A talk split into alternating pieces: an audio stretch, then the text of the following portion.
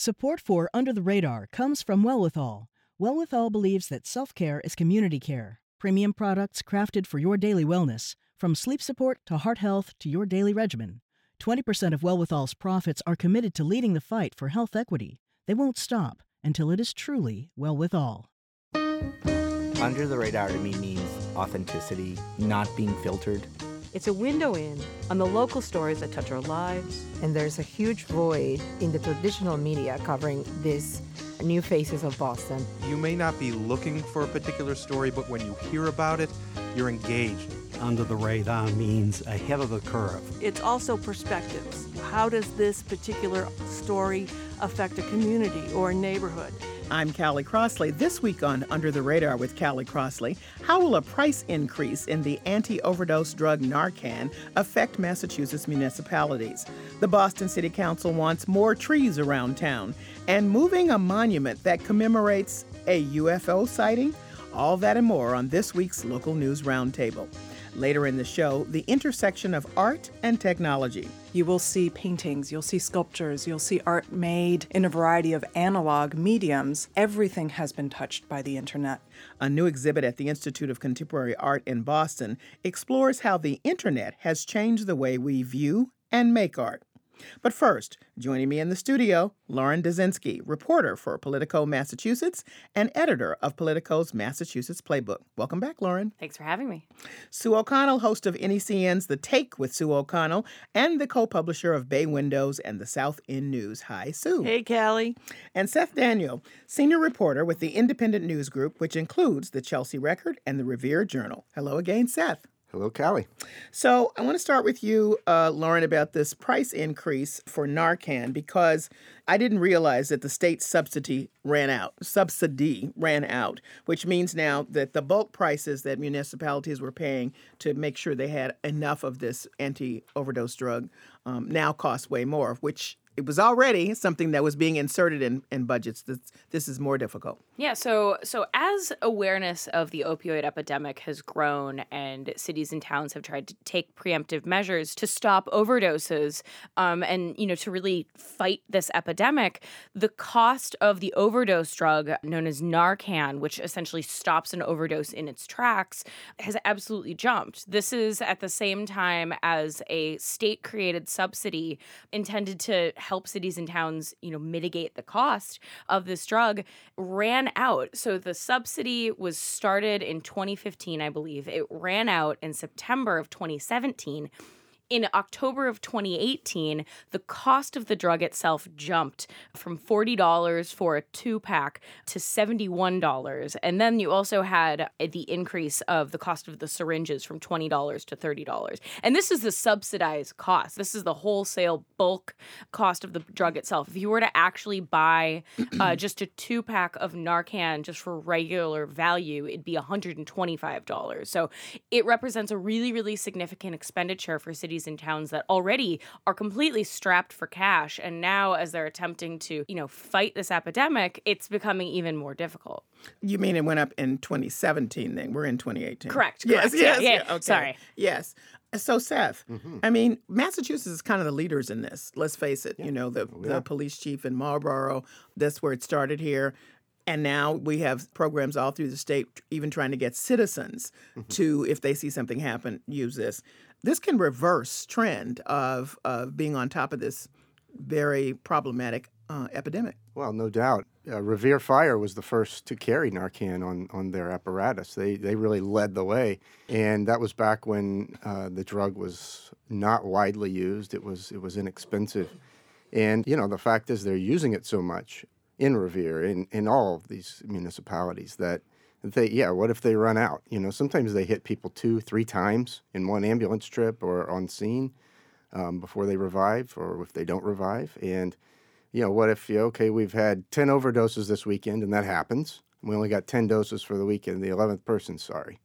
Maybe they have to call in reinforcements mm. but yeah that could happen. I mean because the budgets are, aren't limitless. And let's add another thing and that is that the public safety unions require um, mm. money to uh, administer it. So it's a change in work conditions.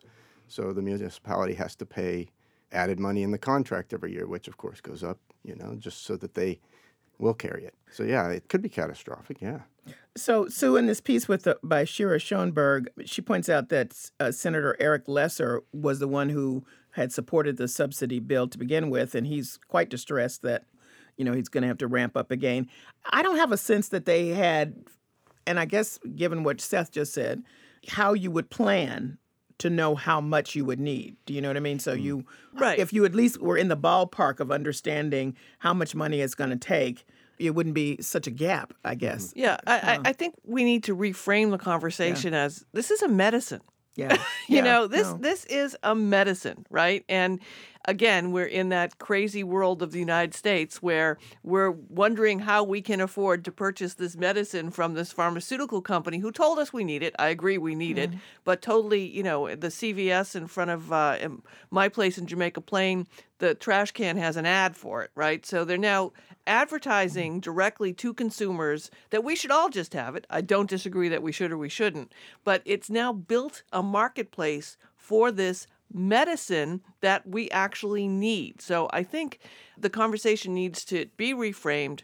We're not talking about whether or not flu shots, you know, what's the budget on flu shots or what's the budget on oxygen tanks in our first responders or other things that we need when we have a first responder. We have an opioid crisis that we need to address. We have a budget crisis related to this medicine that we're using to keep people alive. And I think that we just need to reframe it that way and stop thinking of it as this separate thing. So, do any of you think that it won't that a, some kind of additional funding won't be coming forward? I mean, this is something that the state has made pretty clear is a priority. And specifically, Governor Charlie Baker, one of his major, major, major issues that he is out front on, both in state and nationally, is the opioid epidemic. If someone is going to help try and find additional funding sources for you know medicine like this like sue talked about it's probably going to be governor baker and his team another thing too just to touch on what sue was talking about one of the things that the eric lesser bill also looks at because he he also introduced another piece of legislation that would expand the availability of the subsidized Narcan to other organizations. They also want to look at other types of drugs that aren't necessarily, you know, specifically prescription Narcan, you know, Mhm. something kind of generic or Mhm. outside of that because that that would be a really Does effective way to I wasn't aware um, that existed. there's different options. I'm not super well versed Mhm. in that universe necessarily, but you know, if cities and towns are attempting to find ways to fit this into their budget, Mm. having a name brand versus off brand or you know some other option would be potentially a way to do that. Okay. Well, let's move on. Seth, you noted that Commissioner Evans is talking about drones again. uh, this is something that came up actually last year, and I want to Mhm. just run a clip of Commissioner Evans talking about it in October of last year because it was discovered that there had been a purchase of drones, and everybody sort of lost their minds like, what is happening? You didn't tell us about it. So here's uh, Commissioner Bill Evans. A lot of times, if we have a shooting on the street, no matter what community it is, it takes us over three hours to get our crime scene there, to take the photos, to take the measurements, to get the body off the street. Having the ability to fly a drone will get all those dimensions, get the photos, and we can clear that scene and get the body off the street a lot quicker. So it will make us a more efficient and effective department. I know the ACLU beats us up on any technology we get, but when, when they mention the body cameras, I remember people saying, oh, the police got to get with the times with technology. Well, we're trying to get with the time in the technology, and we have every intention, before we roll out the drones, to talk to pu- public. We have a policy, work with our social justice task force to exactly say what the drones are going to be used for and what, what they're not going to be So used they have for. not. So that was from our show, Boston Public Radio, in which the commissioner makes regular appearances, and he was explaining that. Mhm. Um, and he made clear that no, we have not used them. We're they're just in a box. So Seth, Yeah, well, he, he made um, mention of this last month during the body camera hearing, um, and he says they're ready to go, they're ready to use them. But that was sort of took a some of the councilors off guard, I think, because like in that clip, uh, there haven't been hasn't been any discussion since then, and you know, I mean, you begin to wonder how will they use them. I mean, he, he often talks about the crime scene, and that's you know that's pretty legitimate because there's a lot of concerns at, at a shooting, especially a fatal one, where the body can just lay there and they can't move it because you know the medical examiner might not get there. And if you could do a, a drone and you could you know map the scene out, and you know you could kind of like hurry that process up. But then there's also the thing is, well, what if they have a, uh, a, search warrant for a particular apartment and they fly the drone up and they're looking in your window, but whoops, they got the wrong floor and they catch you? No, he swears that's not going to happen. He says he's not trying to look in. Uh, I know in, they in say window. that, but uh, but what what about a few years yeah, down the line? That's right. what everybody worries yeah. about, and, never, and he always says it, and he is he's right. Everybody gets worried about new technology mm. and how is it going to be used, and and we've seen people in the private sector for years, or, or just in the general public misusing drones, and yeah. will the police do it too? So I don't know. He says they're ready to use it, and some of the councilors say, "Well, let's talk about it first. You know, the council president says she wants more technology, and I think the police are, are starting to get that go there. And they mentioned that most of the officers don't have smartphones with mm. them that our department issued. I always see them talking on smartphones, and I don't blame them. But um, mm-hmm. but I guess those are their phones. Yeah. yeah. So it surprises me that they wouldn't. Many of us have company issued cell phones, and police should too. Well, we'll see about that. Sue, um, can you anticipate some upcoming conversations, public conversations about drone use? Yeah, I mean, I, I, think the drone thing is a done deal at some point. Mm-hmm. I mean, it's just a question of when, not if. And I think there does need to be public discussion about it because there is the very u- utilitarian use of it uh, at crime scenes and other things. And I totally trust Commissioner Billy Evans, but he's not going to be the commissioner forever, and Mayor Walsh isn't going to be the mayor forever. Mm-hmm. Yep. So I think uh, we're in a, a, good spot to try and uh, hammer out some best practices, not only just for here, but you know we're seeing uh, with the body camera issue for police all across the nation. There's really no best practices guide for it. When do you mm-hmm. shut the audio off? When do you leave the audio on?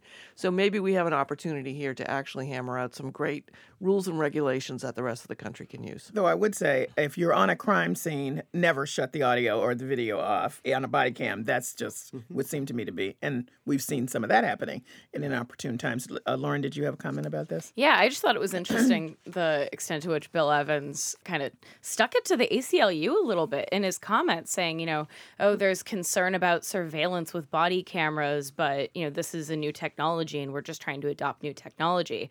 I think if the department you know is really sincere about moving forward and and being technologically progressive you know you can't necessarily just cherry pick and you know there needs to be kind of an open look at an assessment of of these different types of methods of technology. And yeah i absolutely believe that best practices you know letting boston be the first in the nation and develop you know these guidelines is a really solid opportunity for bpd if you're just tuning in, this is Under the Radar with Callie Crossley. I'm Callie Crossley, and here with me are Lauren Dezenski of Politico, Sue O'Connell of NECN and Bay Windows and the South End News, and Seth Daniel of the Independent News Group. We're discussing this week's local news stories you may have missed.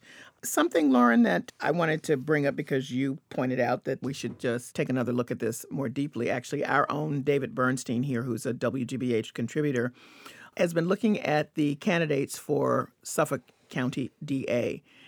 And many of them are quote unquote reform candidates. In fact, most of them, except for one, Greg Henning, who is not. I don't know if you could call him the conservative candidate or not. Mm-hmm. That's not a label that he necessarily puts. He says he's more conservative.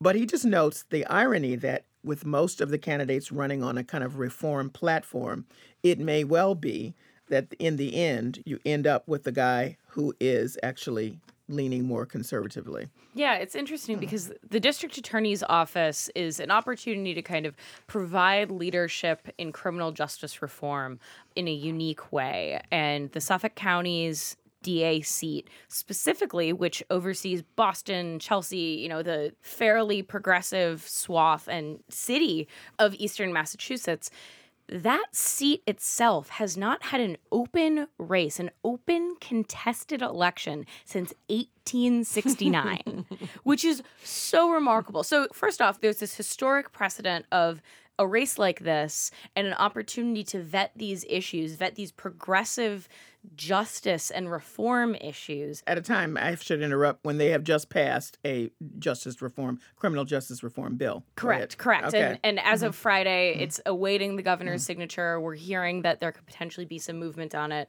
Perhaps there will be updates as of airtime. But mm-hmm. right now, it looks like it will probably be signed into law. But this opportunity to kind of have a conversation about what it means to be a top district attorney really is unprecedented. So, this is kind of going back to the overall discussion that is occurring basically, this guy, Greg Henning, he is opposed to this criminal justice reform bill. He said that he would not support it and then kind of walked back those comments last week. But that's really one of the key breakdowns between he and the rest of the field, which is exposing some rifts, if you will. Yeah. Um, Seth, I would also note, as uh, David did, he's the only white guy in the in the lineup. That everybody else is a person of color. They all have credentials to be in there, so there's nobody. Um, Mm-hmm. Various law backgrounds, prosecutorial backgrounds, blah Mm-hmm. blah blah. That's everybody. But that is an interesting point. Um, and I myself did a commentary for WGBH Morning Edition about the movement in general across the country aimed at local DAs because the connection between local DAs has often been, more often than not, that they back the police no matter what. Now, there should be a close connection, of course, they have to work together. But in terms of prosecuting police with bad behavior, the track record is that that doesn't happen. Mm-hmm. So, Well, uh, in in Boston, Revere, Chelsea, Winthrop, you know, that's the district. It's such a different district, and um, you have much different issues in Boston that you would ha- than you would have in Winthrop, right? You know, I mean, there's not going to be a whole lot of police misconduct cases that you have to deal with out there.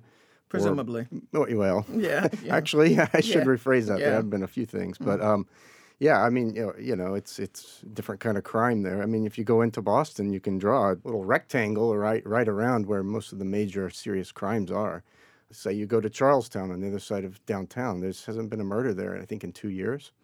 But you go into that little box where I personally live, and, and it's it's rampant. You know, most of the crime happens in a small area. Most of the police uh, involved shootings happen in that area. So um, one thing is that several of these candidates are from that area. So Evandro Carvalho, right? He lives right uh, in the Bowdoin Street area. Dorchester. Yeah, Do- yeah, Dorchester, Bowdoin Street, and um, uh, if I, I don't, not sure where Ms. McAuliffe lives, but I know she was very involved in Chelsea and in, in, in some of the more high crime areas. Ms. Rollins, right? Um, she lives in Roxbury. So that's the interesting part is that where is that going to come from? And I'd like to hear what the neighbors are going to say in those areas, because that's where the heart of the matter lies, and that's where that's where the issues have been going towards. Representative Carvalho has has made numerous public statements. Some of the few things he has said in public statements are about these cases, like with the body cameras. There was a police Right. officer caught on camera, uh, I guess, harassing um, some teenagers and, and stuff. So, you know, that's that's interesting. So, what do you say? Well, I mean, I think that aside from the race itself and the issues, I keep getting this longing for the big old party boss to come in and sit people down and say, okay, all of you together are not going to be able to beat this guy because you're all getting the same voters. So mm-hmm. who can we give a job to and who can stay in the race? I think it's the same with the governor's race on the Democratic side. You know, you've you've got candidates that are very much alike who are running against uh, will one of them will be running against Charlie Baker, but how do they get there? So I love seeing people run for office. I wish every single primary, every single person incumbent had a challenger, but I think at some point you got to be smart if you want to forward criminal reform. You can't have every uh, person in the race be for criminal reform against someone who may or may not be for criminal reform. So So David Bernstein's theory may be correct. I think the best thing about this, that having an active race Mm-hmm. since decades ago, is that people will focus on the role of the DA. Right, and, I'm the ACLU sure- is involved in That's you know doing right. this education program Right. about what district attorneys do and why they are important to you and why this if they're elected then you should know who you're electing and why you're electing them. That's correct. There are about a thousand DAs up for office Mm-hmm. across the country. So our race is a part of that whole cohort, and it, it'll be interesting to see if out of this comes more attention to the role of the DA and more interaction from community about you know what they want to see in a person that, that fulfills that role. So moving on, the Boston City Council wants more trees, Sue. um, and you know, at first I thought, okay, really, that's the big issue. But you know, when you think about the fact that there's so much construction going on, and they're ripping up all the trees. Yeah. I You know, know, in my I- neighborhood. I'm not even in Boston. In Cambridge, we lost a lot of trees. Right. Yeah. So, and it's interesting. It's not just the ripping up the trees, but it's the planting the trees. Yeah. You know, I was in the Seaport District yesterday uh, having some lunch, and every time I'm in the Seaport District right now, I am just gobsmacked. I can't believe that this is where I would go with my parents when I was little, and we'd try and find Jimmy's Harborside, you know, and go down an alley. And now it's this huge mecca, this metropolis, and there's no trees. Eh, The trees are important for any number of reasons besides just how they look, but also this is a tree city. I mean, you know, we're we're an area that has been proud of our greenery. So Ayanna Pressley, who's the city council, she's an at-large person. She's also running for Congress, has put forward an idea. Let's examine how we can get more trees planted, where they can get planted. You, you also have the issue of we don't want to end up like Houston. You know, we don't want to end up so developed that we have no soil, no trees to absorb the water which is coming in some way. Right. It's And an- particularly down at the seaport. Yep. So it's a way. very, very yeah. yeah. It's a yeah. very important. Uh, it's not just about uh, greenery, but it's also about I think doing the right thing for our, our climate. Well, also in Houston, not having any trees does not help them with controlling cool Heat, right. Yeah, not heat and Right. cool because it's so hot there, and it just is reflected off of those sidewalks. What do you think about the tree thing, Lauren? Yeah, it's it's interesting. Anecdotally, my neighborhood in Dorchester, there was a spot along what was it called, Gallivan Boulevard, and the city had planted trees. I can't remember if it was the city or the state. It might have been one of those like cross jurisdiction issues between DCR, Yeah. which is the state, uh, and the city of Boston. Trees had been planted along the roadway, but they had not been maintained properly. And so neighbors through the Civic Association were actually calling on the trees to be removed because they were dead and they were just mm. eyesores. So there is a little bit of, you know, you can't just plant trees willy right, and in the nilly city, all if over you the plant place. them, if the city plants the trees in the city, they're not going to water them. That's the other part. Well, we Who had Yeah. waters them? No, your the neighbors are supposed to water them. This when we had the didn't drought. Had the drought last year or the year before. The call went out that you know we've planted a bunch of trees in my neighborhood in uh, Roxbury on Marcella the street. There were a bunch of trees planted, but they weren't being watered because they're not scheduled to be watered. So you have to go out and water them as Yeah, well. I yeah, didn't so- know that. so Does there is- everybody know that? Am I the only person that didn't know No, there's that? an ongoing joke in, in most of the Oh. South End neighborhoods that Yeah. the city's coming in to plant trees so we can watch them die then for the next year. Oh my God! they do. I mean, they plant Right. trees, they die, and then when, when they do live, the city Then we have big hearings about them. how to remove the trees there from the south end after. trees yeah, with like the tree thing is branches that grow down into the sidewalk. Yeah. you Yes, know, I've it's seen that. ridiculous. But you I didn't realize we were supposed to be watering them. It just Yeah. had never occurred to me. Yeah. Yeah. Okay, just let somebody else do it. That's just the wrong attitude. let's let's add a public education campaign. to Yeah, no, initiative. water Water I your mean, for tree. yeah. and that's true. If you're just tuning in, this is Under the Radar with Callie Crossley. I'm Callie Crossley, and I'm here with our local news roundtable folks, Lauren Dezenski, Sue O'Connell, and Seth Daniel, and we're talking about the stories you may have missed from this week's local news. I like some good news, Seth. So Mm-hmm. it is good news that there is a new commuter bus coming out of um, Silverline service Yes. from Chelsea. This Yes. is great. Talk about It what impact it's going to make. Um, it's going to be a huge impact, and, and everybody you talk to loves to use the language game changer, right? Yeah. And it is, but in this case, this is a game changer um, for all the communities around. And what it is is it's bus rapid transit, um, which are like the Silver Line buses you've seen, the longer buses, and they're going to be running not on the street but on their own dedicated area um, along what used to be a rail um, line in, in Chelsea. And there'll be four stations there. It opens April 21st. And I mean, it, what it does is it connects Chelsea and that area there, which is so a long time way underserved by the T. You know, Like a given, desert, yeah. Yeah, Like given the number of people that use the. T in Chelsea, it's like unbelievable how little there is. Same thing with Everett. But this will connect them to South Station because they'll be able to go all the way through Chelsea to the airport and then through the Ted Williams Tunnel to the Mm. seaport and then South Station, which is, you know, you always Huge. you remember the can't get there from here. That's Right, that was yeah. a can't get there from here. Right. Anyway, so like I said, it opens on the 21st. It's a 10 to 15 minute ride from what is Market Basket in Chelsea, which is a everyone knows what that is maybe, Mm-hmm. but um, It's iconic. yes, that's a, that's a landmark. So you could get from there to South Station in about 15 minutes, one seat, and um, but it really, I mean, it opens up a lot of jobs for people in Chelsea, right? Because you you were not able to get to the seaport. I mean, there's so many restaurants there. There's so many opportunities there.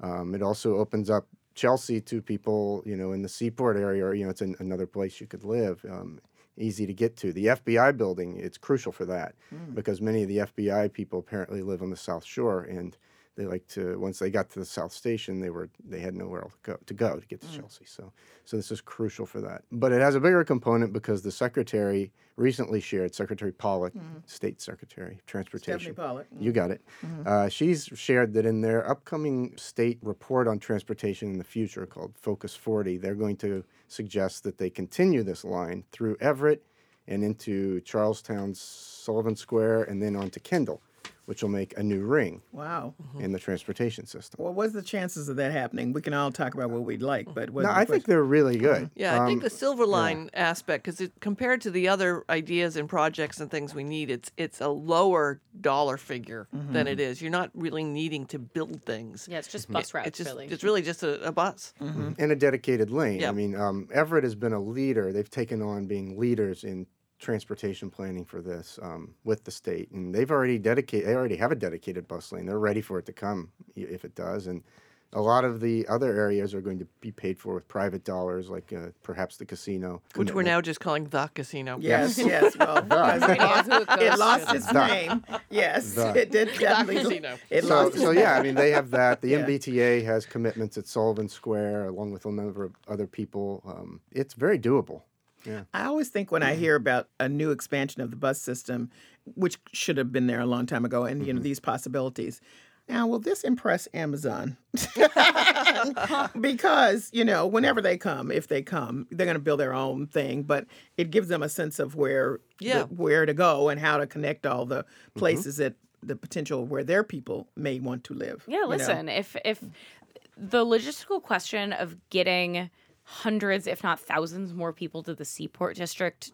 If for anyone who has ever ridden on the red line during during uh, rush hour, like you you don't Mhm, right, yeah. like it's it's almost impossible to see how they do that. And so for the T to make it easier for people in other areas to get to these spaces and to get out of these spaces Yeah. critically is really significant. And, you know, whether it's Amazon or just quality of life for the people who are already living here, cough, cough. Yeah, Um, yes, right. I think it's something that kind of behooves the transit agency to do and to improve our quality of life. Because let's be honest these commutes aren't getting any easier even with the existing workforce to attempt to add in the x factor of more people in a high profile industry. Who knows what that looks like but bring on the buses man. Yeah, well, mm-hmm. I mean, Yeah. think of it like this: if you think about East Cambridge and all the building Yep. that they're doing over Yes, there, that's if this expansion went forward, you could walk over to Sullivan Square and get to South Station. Wow Well, pretty quick. What a dream. That would be. Yeah, Okay, well, it is a dreaming dream at, well, at the moment, though, right? All right. Well, speaking of uh, motor vehicles, people who register for Boston parking permits will be automatically registered to vote under a proposal. Now, this is something that's happening in the rest of the world, really. but okay. This is Councilor Josh Zakim, who we should mention is running for a position which would allow him to be more focused. Secretary on- of State, Yeah. indeed. Yes, he he uh, brought this into the Boston City Council, and now it will go to Mayor Walsh to see if Mayor Walsh will allow for it. I mean, I personally think that the more access people have and more connections and opportunities you have to register to vote, the better it is. And I don't know why we're just not handing out with every single your library card as they're suggesting. I know uh, in the public schools there's always a push to get the kids. Uh, you know they can register early before they're 18. I think this is uh, a no-brainer. I wish.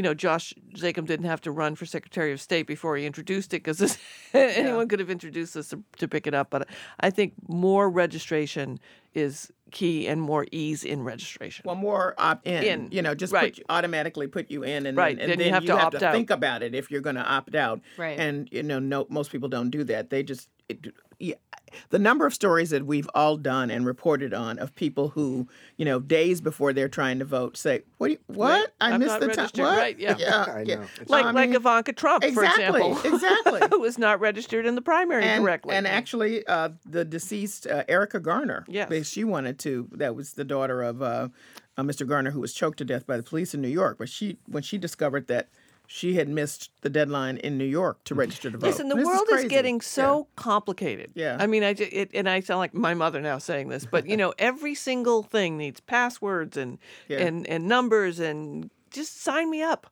Yeah, exactly. Sign me up, and I'll I'll, With I'll the cancel it. exception of Facebook, you know, Right. let me know. Yeah. I need some conversation Yeah. there, Mark, before you do Yeah, that. before you do Just to be to clear, me. I don't want Mark to hear this and get confused and say, "Well, why am I testifying?" All right, Lauren, this is a really interesting story about UFOs. It's out of this world. It's out of this world, and it's a fight about it. I mean, first of all, where have I been? Who knew? I did not know that this monument existed. Yeah. And it is in Sheffield. Yes. And it's been comfortably in a place, I guess, well, it's not been comfortable. They've moved it around a while. But anyway, this is from 1969. 40 people swear up and down they saw a UFO, and this is a memorial to the space and what they saw. And Yes. now, but they want to move it from where it happened. Yes. Yeah. So, th- so there's been some controversy around the siting of this memorial that memorializes this incident in 1969 in which there was a close encounter. It is literally a quote on this engraved memorial that was given by Governor Charlie Baker. Like this is this is yes. This is a this is a real real thing that has been recognized by the state. it is, and I don't I don't mean it to mean this. I don't, I'm not trying to make a joke out of it, but the quote on the plaque is it's memorializing our nation's first off-world UFO incident. Okay. On end quote. That is like very very real in terms of what it is. There's 40 people in the town of Sheffield who swear that they experienced this incident.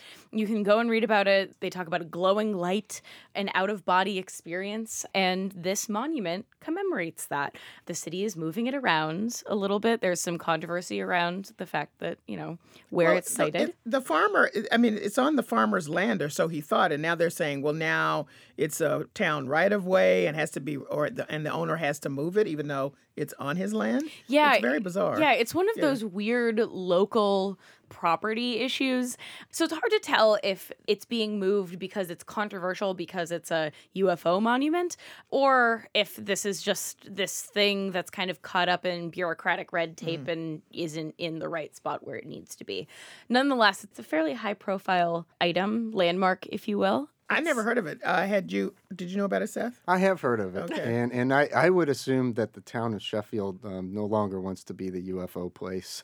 maybe Oh, maybe oh, they're I looking. see. I'm, I'm reading between the lines. I know nothing inside, but it seems like maybe they're looking for a rebrand. What year was the sighting? What 1969. 1969. Yeah, I I think there have been previous UFO sightings uh, Well, around not the, to around the nation. Did you read the plaque? I Did did. You I did. To what but I just, said? I'm just There's a plaque, Sue. that the governor gave up. Right. Exactly. Okay. I, I, I imagine people flock there. I, I mean, I, I s- wanna I saw it on TV. There's been numerous stories about it and dramas. You know, the TV dramas uh, about it. Um, Wow. I need a So, podcast yeah. for this. This is yeah. Yeah. Well, yeah. also, you know what? It, it- when you get those forty people, some of whom have moved out of town, who insist this is not a joke. We we all saw it together, and they continue to say they saw it. I mean, you got to I- pay yeah, attention to that. him. Nope, I believe them. So, Sue, do you think it should be moved? Well, I love these old towny, you know, cow path. And I don't mean this in an, in, an, Yeah. in an insulting way, just the reality of where the boundary is and where it's what the egress is based on Mm-hmm. the old laws and all this. So I think they should just really get it where it's supposed to be and put it there and leave it there. And and there was a, a lot of uh, colonial people spent made a lot of money doing boundary uh, sightings. That was like a big job in those days, and I think we still need them. like the rock wall. yeah, the person who said this is where the boundary is. So- Yes. All right. Well, finally today, Seth, I love these stories that you have of the the store that um, has been in the same space for it. 900 years. Yeah. and, and appears to be continuing to do so. Yes, the Marlborough Market, Right. um, in in the Back Bay. It's Yes. um, I think we these were you know um, the the corner stores, and I say corner, but we know it's C O N N A, Kana, right? Yeah, right? oh, yes, with the correct So that's accent. that's what it That's that's right. what it is. still That's and, right, And it has been around since the 30s. Um, these uh, the Malone family is is sold it uh, to a new um, group of people, and you know it's a, again a small business, and I think you know we've lost a lot of these stores We've because lost a lot of them. There, I mean, it was it. It's a tradition throughout uh, the neighborhoods in, in Greater Boston. I mean, and, much of them are turning into 7-Elevens now. So I mean, no knock on them, but it's not the Marlborough Market. You know, like the lady who, who ran it, her name is Deb Malone. She said, I remember when the Back Bay was sketchtastic. Right? That's a good quote. so it wasn't always nice there. And it's, Yeah. it's a very nice area now. She has a display of fake IDs that she's confiscated over the years from college Oh, college now students. that's rich. And you'd always find a gem in there. You Yeah. know, that's the thing that you don't get with the 7-Elevens is you're not going to go in and find like this imported Italian pasta that Yeah. she just happened to buy because she liked it, or a very you know ex- uh, nice red wine that you're just not going to find somewhere. So that's Mm-hmm. it's the finding the gems that makes it so special. What I loved about your story was that um, it talked about the progression of various immigrants who've taken this Yeah. over. So first Italian, then Irish, and now it Yeah. uh, appears to be. Um, Yeah, some brothers to- from Middle Eastern. I'm not sure which country, but Yeah. yeah, um, yeah they've they've taken it over again. A small business. It's been transferred from one to the other to the other, and it's probably going to be run much the same way with their own little touches. But like Sue said, it's a place you could find anything. You could uh, maybe go in and find a disco ball if you were in need of one. you never know. I'll keep that in mind. well, we'll leave that there, and I'm just very excited about something old that remains new. yes. Thank you all for joining me today. Thanks, Callie.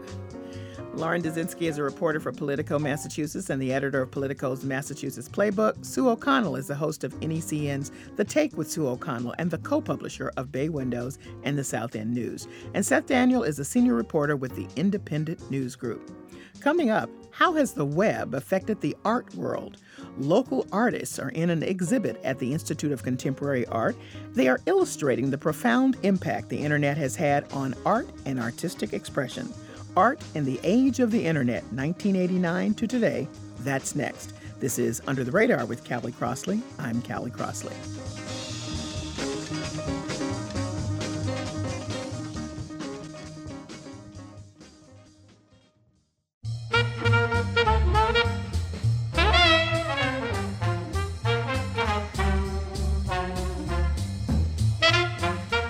Callie Crossley, and this is Under the Radar with Callie Crossley. And now for the part of the show we call Lagniappe. That's Creole for something extra. Could a perfectly filtered selfie be today's artistic answer to the self portrait painted with oil on canvas? It may seem flip to suggest the two are related or even comparable, but the rapid development of technology and the exponential growth of the internet has seeped into every aspect of our world, even how art is created, distributed, and displayed. A new exhibit at the Institute of Contemporary Art in Boston called Art in the Age of the Internet, 1989 to Today, examines how the internet has impacted art and artistic expression. Joining me in the studio, Ava Respini, the Barbara Lee Chief Curator at the ICA. Welcome. Hi. So glad to have you. And Mike Mandel, a Watertown based artist whose work, Lockdown Archive, is on display as part of the exhibit. Lockdown Archive was created by Mike and his wife, Chantal Zakari, who is also an artist. Hello, Mike. Hello, Callie. Thank you. Well, this is just a really interesting exhibit, Ava. It had to be fun for you to put it together. But let's start at the beginning. Why did you decide that this should be a theme at all? Well, it's something I've been thinking about for a while. And the question that the exhibition asks is how has the internet changed art? As we know, it's changed everything in our lives how we date, how we shop, how we travel, how we understand the news, how we understand facts, even. So, of course, it's changed how artists see and how they produce. So, this exhibition is an exploration of those questions, that big question. And the artists answer it each in their own way and through their own lens and with a variety of mediums. Do you think that people come to the exhibit with kind of a, uh, their own take of what the internet is, and so therefore they're sort of looking for certain things to be in the exhibit to represent that? I think they do. The internet touches all of us. We use it, you know, every day, all the time, most of us at least. So I think people come with a preconceived notion of what they will see. But what I hope the exhibition does is pull apart those notions. You will see paintings, you'll see sculptures, you'll see art made in a variety of analog mediums. And the point is really that everything has been touched by the internet, not just digital technology, but the age old uh, medium of painting has also been touched in one way or another. So you have different themes. Mean, it's huge. And I want to remind people that this is 1989 to today. So you might um, speak a bit about why the beginning is at 1989. So the internet has actually been around since the 1960s, but 89 is an important moment because the World Wide Web is invented in that year. Tim Berners-Lee, who was working at CERN at the time, made a proposal for a hyperlinked system that became what we understand the internet to be today. And with the introduction of the World Wide Web came uh, user friendly browsers, Netscape, Mosaic, for those of us old enough to understand and remember those, um, which then, of course, ushered in the era that we know now with social media and apps and smartphones. So we start in 89 because that is when the internet as we understand it now is invented, but it's also the year of major cultural shifts around the world the year of the Berlin Wall, Tiananmen Square. It was also the year that the first satellite was launched into space that comprises our global positioning system, our GPS.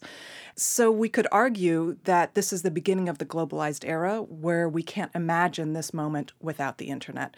So both of those events in the world, as well as the introduction of the World Wide Web, really comprise the age of the internet, the moment that we're living in now. So when you looked at that time period, what were some of the common themes you thought needed to be represented in this exhibit? Well, we came up with five themes that we saw a lot of artists dealing with in one way or another from their particular point of view. Themes about surveillance and threat to privacy, something that I think a lot of us are thinking about now, but artists have been thinking about this for some time. Ideas about how we perform online, uh, how our online personas affect our real life personas, ideas about circulation of images and information and how images and information circulate today has affected how we think and how we understand ourselves. Questions around the body and what it means to be human in the digital world. These are all areas of uh, inquiry that are addressed in the exhibition. That's my guest, Ava Respini. She's the Barbara Lee Chief Curator at the ICA. So I'm moving over to you, Mike, uh, mm. because your piece is in one of the galleries that focuses on surveillance.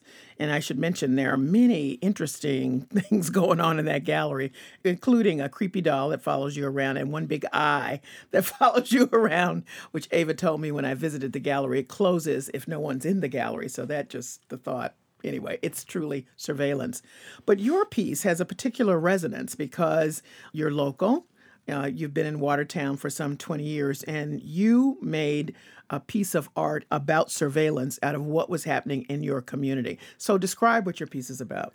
Right. Well, again, let me uh, just apologize for the fact that my collaborator, uh, Chantal Zakari, couldn't be here today because uh, we definitely did this as a, a joint effort. But as far as surveillance goes, I think it was kind of surprising actually that uh, Ava chose this particular project to be included in that classification. And the more I thought about it, the more enjoyable I thought that this piece was recognized for that. Because if we go back to what why the did project you think it was surprising? So let me let me just interrupt you and ask that question. Well, I mean, what the piece is. Let me just describe Mm-hmm. what the piece Mm. is. It's uh, it's the fact that we go back to the Boston Marathon bombing that happened in 2013 surveillance was used to identify who the bombers were.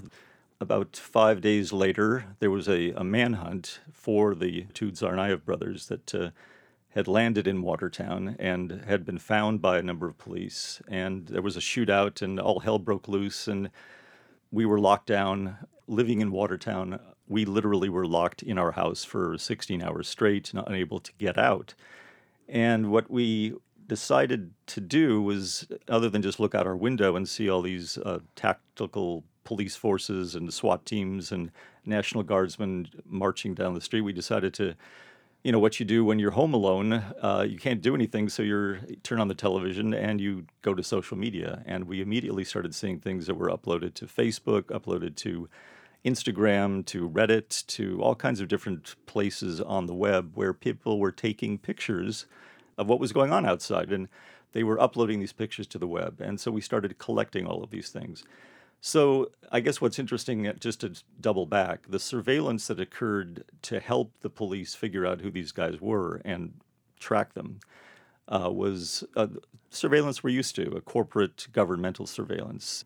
But what we did is actually recognize that all the residents, all of our neighbors, everyone in Watertown were now the surveillors. We were the ones who were conducting the surveillance. Everybody has a, a, camera phone, and whenever there was something going on outside, they were taking pictures. There's an incredible picture of someone standing at their window and looking down at a tank with a guy on top of the tank and his assault weapon is pointed straight at the photographer. Mm. it was one of the most horrific pictures that I'd, I'd ever seen. Living here in the United States, living in Watertown, it reminded me of uh, newsreel footage when I was a kid seeing the, the Russians invade Budapest in 1956. That's what it looked like. So we in Watertown, unknowingly, communally, were gathering pictures and pictures that, that uh, we were all making of, of all of this event. And what we did with that is we created an archive, a lockdown archive. So all the photographs that we could collect over not even just the period of a few days, but a period of two years, because the web is an ongoing, a very transient platform. Pictures, news uh, articles appear and then they disappear. So we kept collecting and collecting until we felt like we had done as much as we could. And I think we collected somewhere over 300 and some pictures that were part of the project. Wow. That's my guest, Mike Mandel. He's a Watertown based artist whose work, Lockdown Archive, as he's just described, really incorporates all of the images on the day of the lockdown when uh, police officers were looking for the Tsarnaev brother who had escaped, Dzhokhar Tsarnaev. So you usually deal in public art. And I was just thinking to myself that this wasn't very public, actually. I mean, it was, but it wasn't because it was from people's own little individual space. And then I started thinking about the fact, yes, everybody could go online and see it, but few people were going to do what you did, which is to see how much stuff was out there. I think most people would go for one or two pictures, um, then go back to a news report. So unless they see your piece, I don't think most of us would have a sense of the vastness of the images. So can you talk about that? Because were you surprised about how many there were? Yeah, I mean, I think when we uh, initially thought we'd start collecting, we didn't really know what we were getting ourselves into. But I think that's why people need to come to the ICA. they need to be able to look at the slideshow and the book that are both exhibited and see the, the variety of things that are happening. To see the uh, people that are coming out of their house with their hands up because they might be considered to be uh, a suspect. A suspect, Mhm, right? Or mhm, people that uh, one guy who was stripped naked because he came into the neighborhood during the shootout and uh, thought that he might be connected. And you see a picture of that, or you see people, you know, where they're in their living room sitting on their sofa, and there's all these tactical guys with their assault weapons that are walking through their kitchen and their, their living room. and, and then you see pictures of, of all the bullet holes, not only mm. of the outside of the houses, but inside the houses. And it's an incredible situation that no one actually was killed from all the hundreds of bullets that entered people's homes in Watertown. So you see all the pictures that we collected that people uploaded of all the bullets. So I think what's there, what's really, it's a great historical archive that we've created for Watertown and for anyone who's interested in what happened in Watertown at that time. I don't think we realized, you know, how important it would be hmm. and how what breadth it would have, and that you'd have to actually come to this project to see it, because as I said, you can't really go on the web and hmm. find all those things anymore. They're they've kind of passed through. And nobody's putting it together except you. you were you were looking to do that. I'm Callie Crossley, and you're listening to Under the Radar with Callie Crossley. My guests are Ava Respini, curator at the Institute of Contemporary Art in Boston, and Mike Mandel, artist and co creator of Lockdown Archive, on display at the ICA. And we're discussing a new exhibit at the ICA called Art in the Age of the Internet, 1989 to Today, which explores how the Internet has impacted art and artistic expression. So, Ava is outright a curator. Everything about the internet that has been done by artists, many of them are represented in the show, but there's many, there's much more stuff. So, she had to figure out what goes in this exhibit because that makes sense. How did you determine? Because did you use all 306? I mean, was that all that was there? Or did you curate those photos in a way and what got put in and what got left out? Well, I think as far as the slideshow goes, there's probably some curatorial uh, effort that went into that. I think the real question is that we are artists. Chantal and I are artists. We're not interested in being historians or just making a collection. So, what we've done is a bit different than maybe someone who is an anthropologist might do, because we've created these um, kind of arbitrary categories that the photographs sit within. One category might be the blue team or one category might be wrong man, or one category might be hands up. We didn't really care about trying to be responsible in creating some kind of a historical timeline that it'd be more of a journalist's job to do. Mm-hmm. We were interested in trying to create an aesthetic piece that you could use and get some emotional, psychological sensibility or create a feeling that one might get if you get this overwhelming amount of information that are created in these categories that we put them in. That's really what our interest was.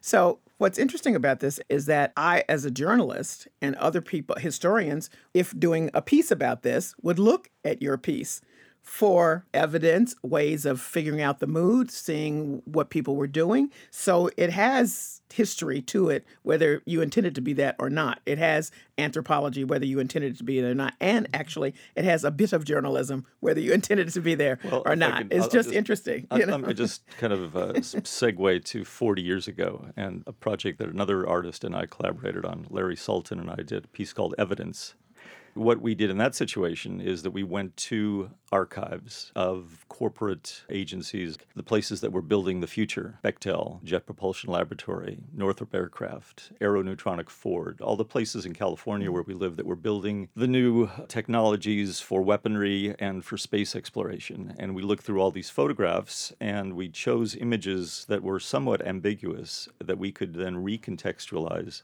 into a book and into an exhibition, but mostly into a book that have relationships between the facing images and relationships sequentially so that when you get done looking at all these photographs, you feel much less faith and hope. You have a lot, a lot, more sense of anxiety about the progress that's happening through the new technologies. You feel kind of worried and scared about all of that. And I think that just then to come back to this project, I think that's the same effect, the same emotional effect that we were looking to produce in our audience. So the reason I brought up the historian take on it because Ava, I'm Ava Respini at the ICA. I'm thinking if I look at your piece, you know, first it's framed by a time period, but historically, what is the internet saying to us through these artists during this time period? Do you think? Well, you know, there's an incredible blurring of these lines and these boundaries and these disciplines, as you've just pointed out. So, for example, in that room about surveillance, there are works that speak to the threat to privacy that we know about, especially in a post Edward Snowden and Chelsea Manning world, where we understand these kind of mass surveillance programs that have been undertaken by governmental agencies as well as private individuals. But we were also interested in complicating that, that the internet could also be a tool of resistance. And we saw this, for example, in the Arab Spring with citizen journalism and the incredible power that individuals now have with a phone and with an internet connection by posting things to social media. And so, our hope with the exhibition is to really complicate some of these notions.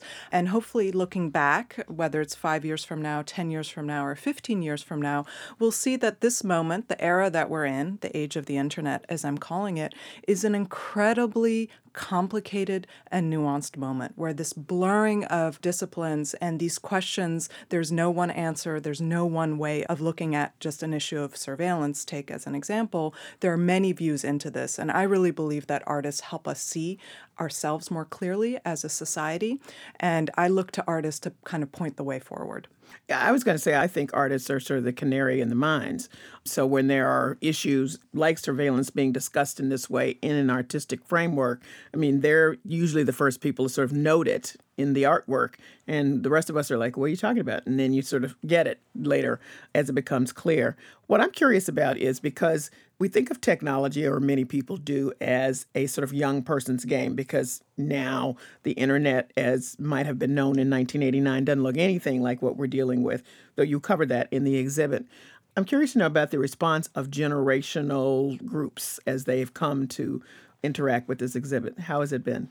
The response has been phenomenal. Uh, we've seen our attendance projections have been surpassed, which has been really gratifying to see so many people in the galleries.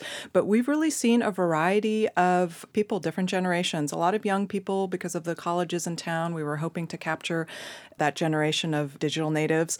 But we've also seen people of different generations who are coming to look and to learn. And I will say that the show is not just about technology. There That's are true. paintings in the show that are made quite traditionally traditionally, but that have been influenced by digital technology, digital mark making. So the look of painting now is different that we have digital technology available to us.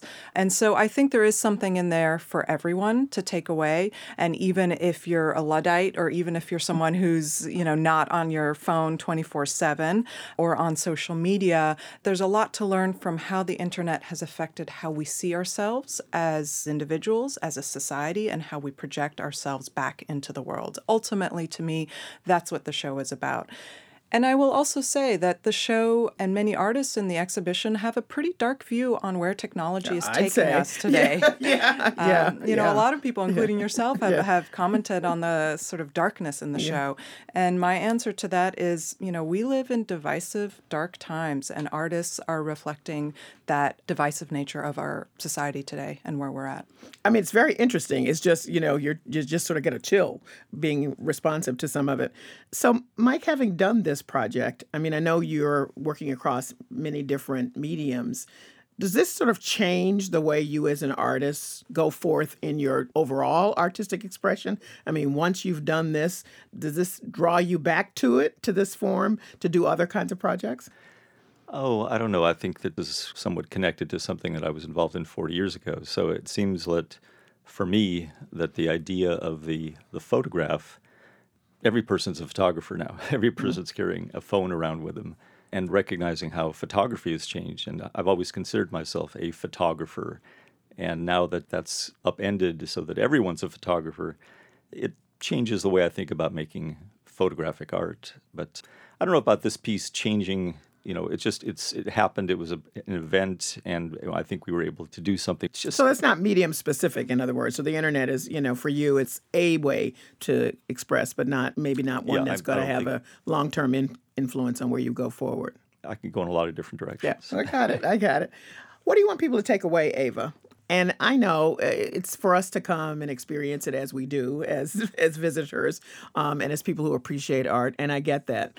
But there's thoughtfulness in the variety in this exhibit. So, you know, what would you certainly not want them to miss? I guess is the way to put it. For me, the show and what we're hoping to do with the show is make the argument that the internet is not just a technology or a set of protocols.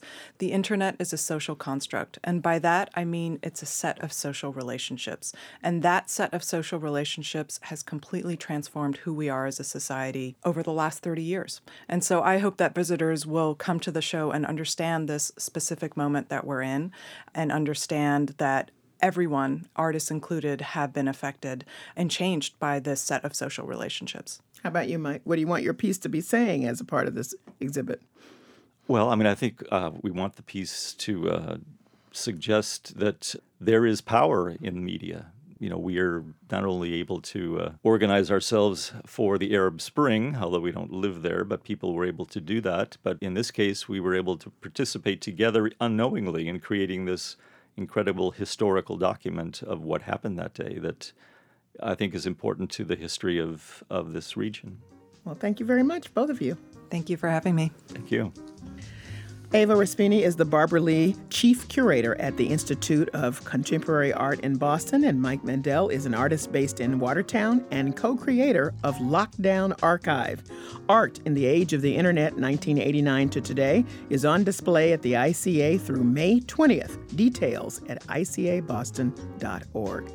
Well, that's it for this edition of Under the Radar with Callie Crossley. Join us next Sunday at 6 p.m. for the stories you may have missed. In the meantime, you can find our show, links to stories we discussed today, and bonus content on the web at news.wgbh.org slash UTR. Listen to our show on the WGBH app and take UTR with you. Subscribe to our podcast on iTunes. Be sure to connect with us on social media. Follow me on Twitter at Callie Crossley and like us at facebook.com slash under the radar WGBH. Our engineer is Doug Sugarts. Andrea Swai is our producer. Under the Radar is a production of WGBH.